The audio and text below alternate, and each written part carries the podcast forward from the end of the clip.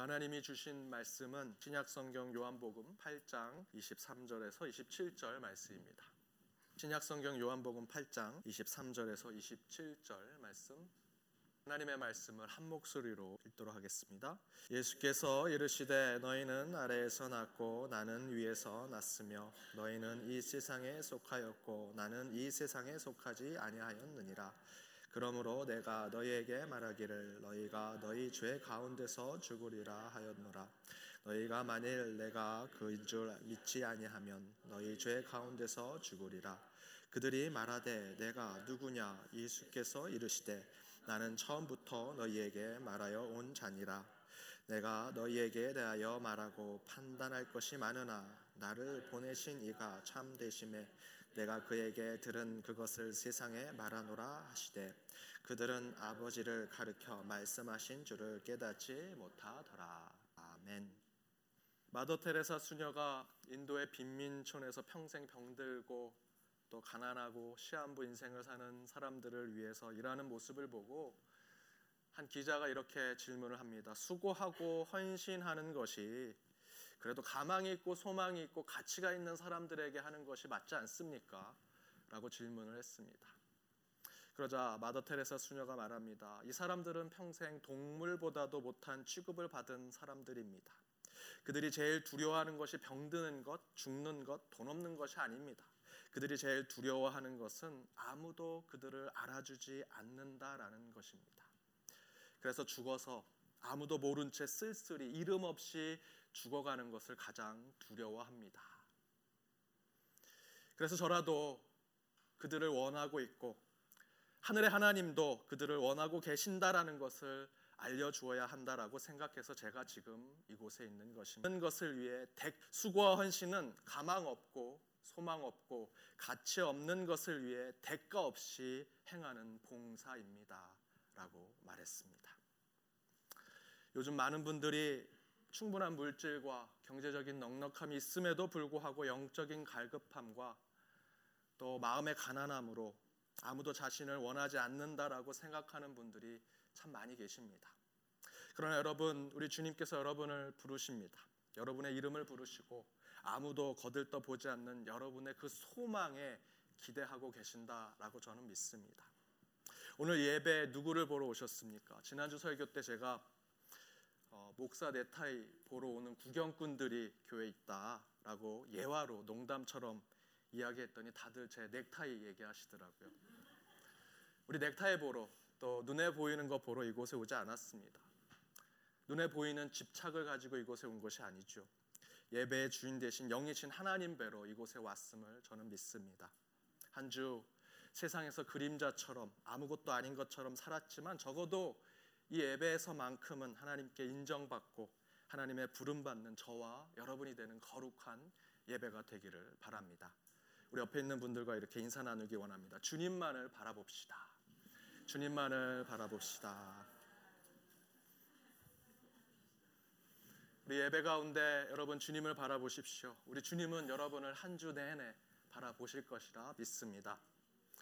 말씀 전하도록 하겠습니다. 2017년 한 해 저희들 품고 갈 말씀인 뿌리가 깊은 교회에 대한 말씀 시리즈로 오늘 두 번째 믿음을 통해 진리의 기둥을 세우라라는 말씀을 나누고자 합니다. 계속 말씀드린 대로 교회는 살아있는 나무와 같습니다. 눈에 보이는 나무의 기본적인 요소는 세 가지: 뿌리, 줄기, 가지와 잎사귀라고 할 수 있죠.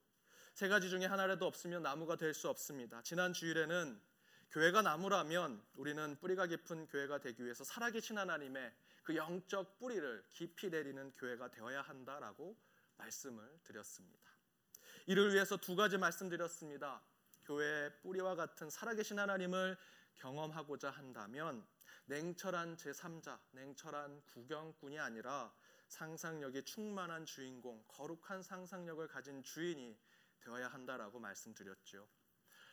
다윗이 시편에서 쓴 많은 시들 가운데 저는 하나님께 구원받았습니다라고 하는 이 표현을 저 높은 하늘에서 그 손을 뻗쳐서 저주와 어둠의 깊은 물 속에 있는 우리를 움켜 잡으셔서 끌어올려 산성과 요새로 이끄시는 분 이라는 표현으로 이 거룩한 상상으로 구원을 표현했던 다윗과 같은 그런 모습을 가져야 한다라고 말씀드렸습니다.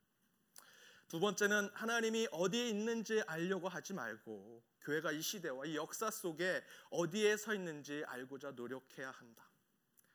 통성기도 크고 찬양 소리 크고 높은 천탑 세우는 것이 살아있는 교회가 아니라 지금 이 시대와 이 역사 속에 이 교회가 그리고 여러분의 신앙이 소통하고 호흡하고 대화할 때 그것이 살아있는 교회라고 말씀을 드렸습니다.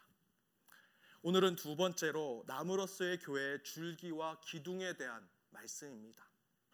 저는 나무에서 기둥처럼 서 있는 줄기는 우리 신앙의 나무에 빗댄다면 믿음과 상징적으로 드러난다라고 생각이 됩니다. 여러분 믿음이라는 것이 무엇입니까? 역설과 모순 아니겠습니까? 모순이라는 표현이 무엇입니까? 중국어 한자의 표현대로 그 어원을 살펴보면 세상의 모든 것을 뚫을 수 있는 창 그리고 모든 것을 막아낼 수 있는 방패 그것이 함께 있는 것이 모순이라는 단어입니다. 그런데 바로 그 모순이 우리 기독교의 믿음과 연결되어 있다라는 것입니다. 그리고 동시에 저는 그 믿음에 대한 모순과 역설이 나무 줄기를 통해서 증명된다라고 생각이 듭니다. 그렇다면 먼저 믿음이 무엇입니까? 여러분 어떻게 믿음을 가지셨습니까? 다 설명이 되고 이해가 되어서 믿음을 가지셨습니까? 아닐 겁니다. 그리스인이 된 사람 중에 다 알고 다 이해해서 믿음을 가지신 분은 아무도 없을 것입니다. 저는 여러분이 생각하는 것보다 굉장히 과학적이고 합리적인 사고를 하는 사람입니다. 가끔 아내랑 부부싸움을 하면 아내가 이렇게 얘기합니다. 그렇게 과학적이고 이성적이고 합리적인 사람이 어떻게 성직자로 종교는 과학과 이성을 뛰어넘어야 되는데 어떻게 그렇게 과학적이고 합리적으로 살 수 있습니까? 머리가 안 아픕니까? 정신분열 안 생기세요? 이렇게 얘기하곤 합니다. 예수님이 죽고 3일 만에 부활하셨습니다. 과학적으로 믿을 수 있습니까? 하지만 저는 믿습니다. 제가 대학 때 생명공학 쪽에서 공부를 했는데 실험용 쥐를 제가 죽였습니다. 실험 실험의 윤리에 따라서 제가 그 실험용 쥐를 죽였습니다. 죽어 있는 쥐를 해부하고 실험하고 데이터를 내면서 제가 내린 결론은 죽으면 끝이다. 제가 가끔 그런 실험도 했습니다. 사람이 아무도 안 볼 때 죽어 있는 쥐에 손을 얹고 부활해라, 부활해라. 단 한 마리도 부활하지 않았습니다. 과학적으로 죽음과 사망이 되면 절대로 부활과 다시 사는 것은 일어날 수가 없습니다. 실험실에서 과학적으로 제가 눈으로 보았습니다. 그런데 저는 과학적으로 이성적으로 여전히 의심하고 그렇게 질문하지만 예수의 부활을 마음으로는 분명히 믿고 있습니다. 신앙적으로는 저는 예수의 부활을 믿습니다. 신학도 과학도 아닌 희한한 주장을 하시는 창조 과학자들처럼 부활을 과학적으로 증명하지 않습니다. 그럴 필요도 없습니다. 하지만 성경 속에서 예수의 죽음과 부활이 제게는 과학과 이성에서처럼 받아들여지는 것이 아니라 신앙과 믿음으로 예수 그리스도의 부활을 한치의 오차도 없이 저는 믿고 있습니다. 예를 든다면 이런 것입니다. 연애하는 남녀가 가끔 닭살 돋는 멘트를 합니다.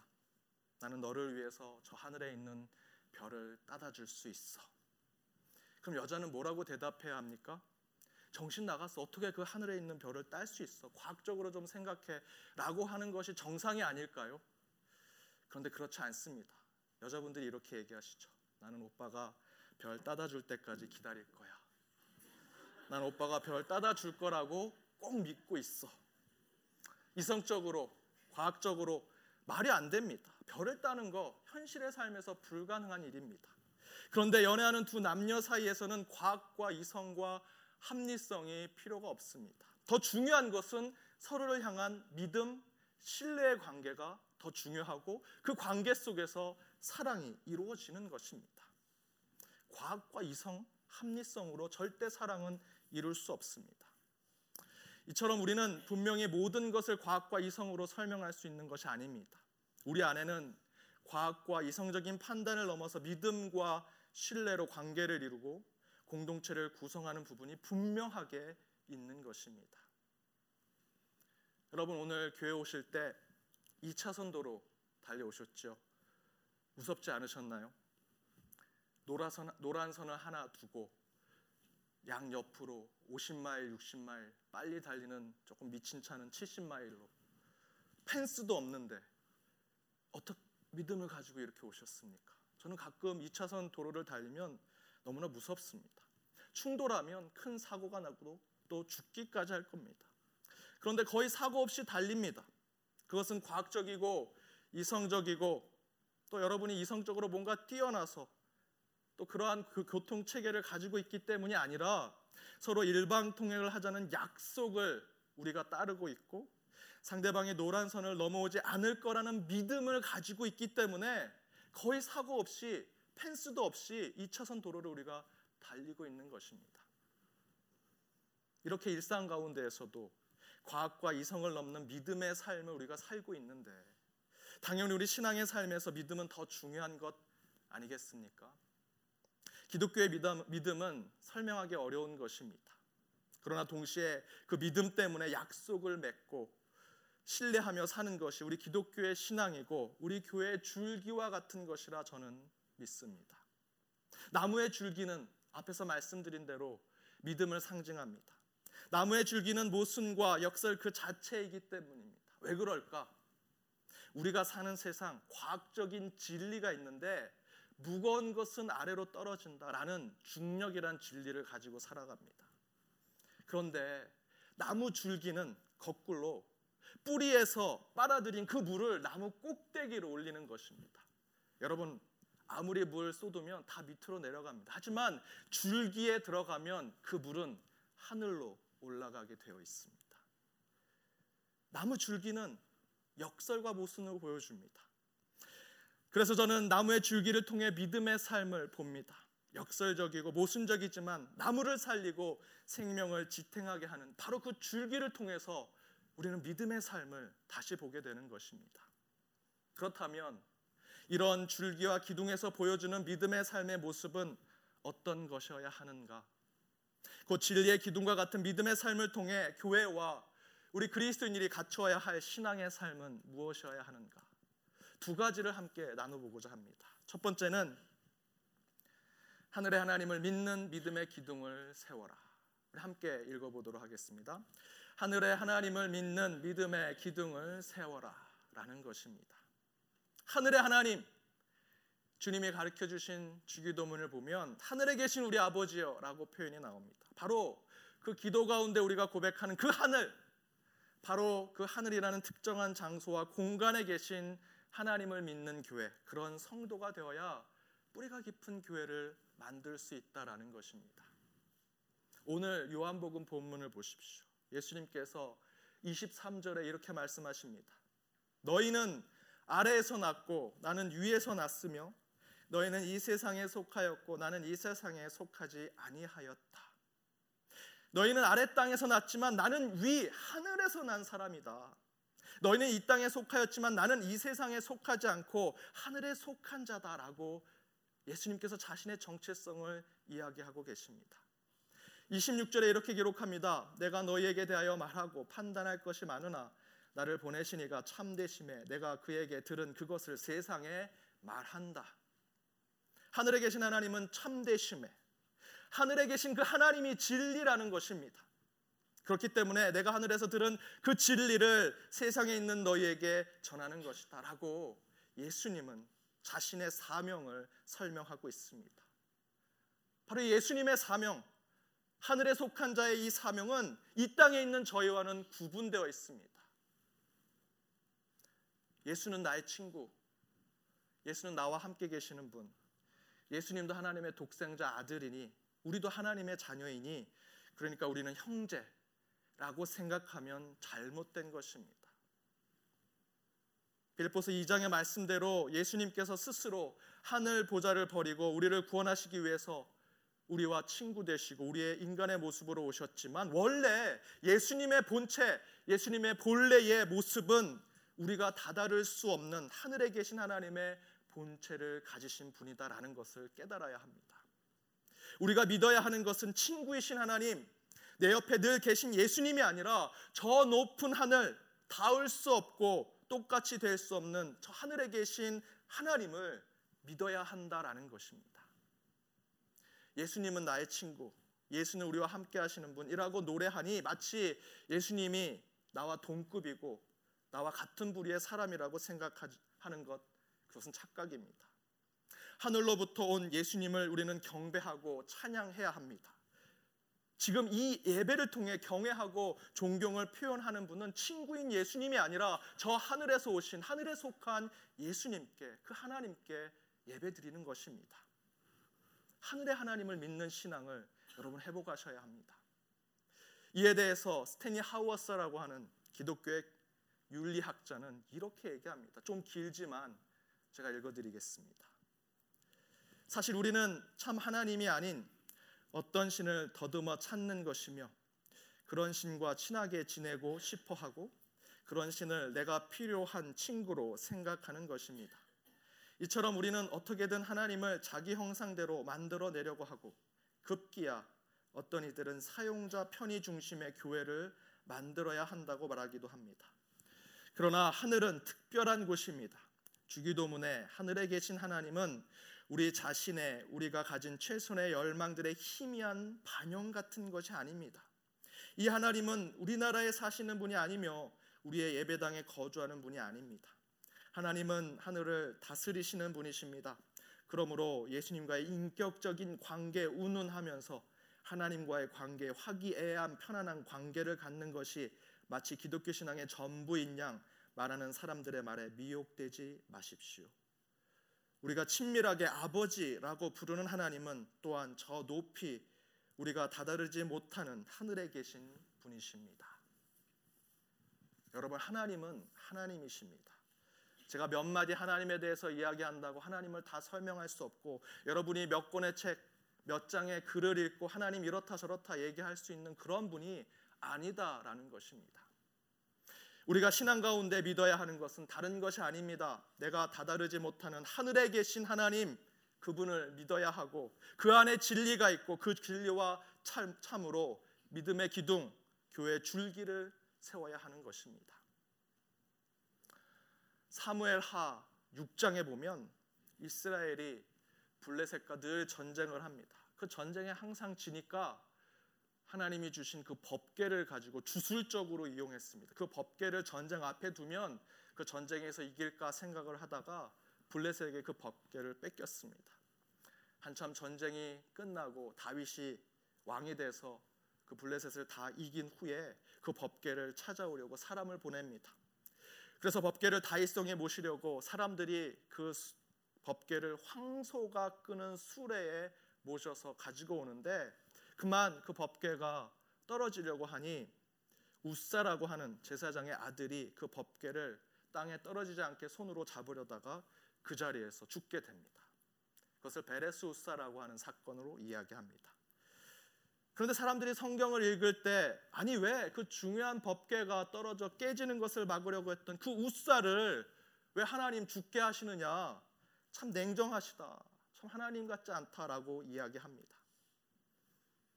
이 설명을 하면서 유진 피터스 목사님은 이 한 줄로 표현을 합니다. 우리는 그만 선을 넘고 말았다. 우리는 그만 선을 넘고. 성경 속에선 두 가지의 선을 넘었습니다. 원래 법계는 레위라는 구별된 사람들이 사람의 손으로 온 몸으로 그 법계를 옮겨야 하는데 이때 사람들은 좋은 것으로 법계를 옮기려고 했습니다. 인간이 판단하고 인간이 정한 것입니다. 우사가 죽은 것도 그 이유입니다. 법계가 떨어진다면 원래 정해져 있는 율법은 법계에 손을 대서는 안 됩니다. 그러면 그 법계를 그 율법을 따라야 합니다. 그러나 우사는 내가 손을 막으면 법계를 보존할 수 있겠지라는 하나님의 생각을 가지고 있었습니다. 그래서 하나님은 그 가운데 심판하신 것입니다. 이 이야기 가운데 우리의 삶을 우리의 신앙을 돌아보기를 원합니다. 하나님 안에서 바르게 사는 길을 발견하고 신앙생활 시작했습니다. 그러면서 점점 하나님이 이 땅에 맡기신 일들을 떠맡아 시작합니다. 그리고 조금씩 나는 중요한 사람이야 라고 생각하며 긍정적인 자아를 발견합니다. 그런데 어느 순간 우리는 하나님의 중요한 일을 하는 자리에서 신앙생활의 첫 마음이었던 하늘의 하나님을 경외하고 사랑하고 절대적으로 신뢰한 그 신앙심이 점점점 부식되더니 그만 넘어야 하지 넘지 말아야 할 선을 넘고 이 우사처럼 내가 하나님이 된 양 판단하고 처신하고 행동하는 우리의 모습을 발견하게 됩니다. 사랑하는 여러분, 하나님을 하나님으로 인정하는 믿음의 삶을 사시기 바랍니다. 하나님은 하늘에 계신 분이십니다. 여기서 하늘은 저 위에 구름이 떠 있는 파란 하늘을 이야기하는 것이 아닙니다. 우라노스라고 하는 헬라어는 하늘들이라는 표현을 가지고 있습니다. 모든 곳을 표현하는 것입니다. 모든 곳에 편재하시는 하나님. 내가 있는 곳, 내가 없는 곳, 여러분이 상상하지 못하는 곳, 여러분이 인지하지 못하는 곳에도 계시는 그 모든 시공간에 계시는 분이 하나님이십니다. 바로 그분이 하늘의 하나님이심을 믿고 그분을 신뢰하시고 그분을 믿는 믿음을 굳건히 세우시기 바랍니다. 그 안에 누구도 흔들지 못하는 튼튼한 믿음의 기둥을 세우는 교회가 세워질 것이고 여러분의 신앙도 그 가운데 온전해지리라 믿습니다. 두 번째, 진리의 기둥과 같은 믿음의 삶을 통해 교회와 그리스도인이 갖춰야 할 신앙의 삶. 두 번째는 약속의 하나님을 믿는 믿음의 기둥을 세우라는 것입니다. 함께 읽어보겠습니다. 약속의 하나님을 믿는 믿음의 기둥을 세우라. 제가 초등학교 때 북한산에 올라갔습니다. 그 북한산에는 바위산이라 올라갈 바위들이 참 많았습니다. 근데 그때는 안전 설비가 되어 있는 곳이 많지 않았습니다. 그냥 큰 바위에 줄만 하나 떨렁 내려와 있습니다. 그럼 그 줄을 잡고 그 바위산을 올라가야 합니다. 그냥 올라가면 그 줄이 바위에 붙어 있어서 참 올라가기가 힘듭니다. 그래서 먼저 어른이나 선생님들이 그 바위 위에 먼저 올라갑니다. 그리고 그 줄을 잡아주고 때로는 그 줄로 끌어당겨 줍니다. 그러면 밑에서 조금씩 잡고 올라가면서 빨리빨리 해서 올라갈 수 있습니다. 항상 그렇게 올라갔습니다. 또 줄이 없는 곳에서는 먼저 선생님 또는 어른들이 올라가서 위에서 손을 뻗어가지고 손을 잡아서 끌어올려 줍니다. 그렇게 상 정상까지 올라갔던 기억이 납니다.